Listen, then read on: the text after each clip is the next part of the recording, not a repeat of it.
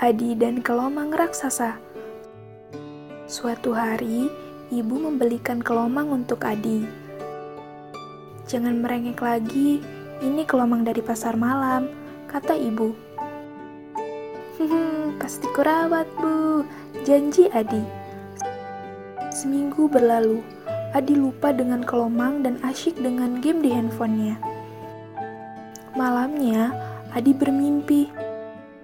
"Ah, takut, ampun, ada kelomang raksasa, hei lepaskan aku, jangan kurung aku, ampun," jeritnya. Ibu tahu kalau Adi tak memelihara kelomangnya dengan baik. "Adi, kita lepas kelomang ke rumahnya di hutan mangrove saja ya," nasihat ibu.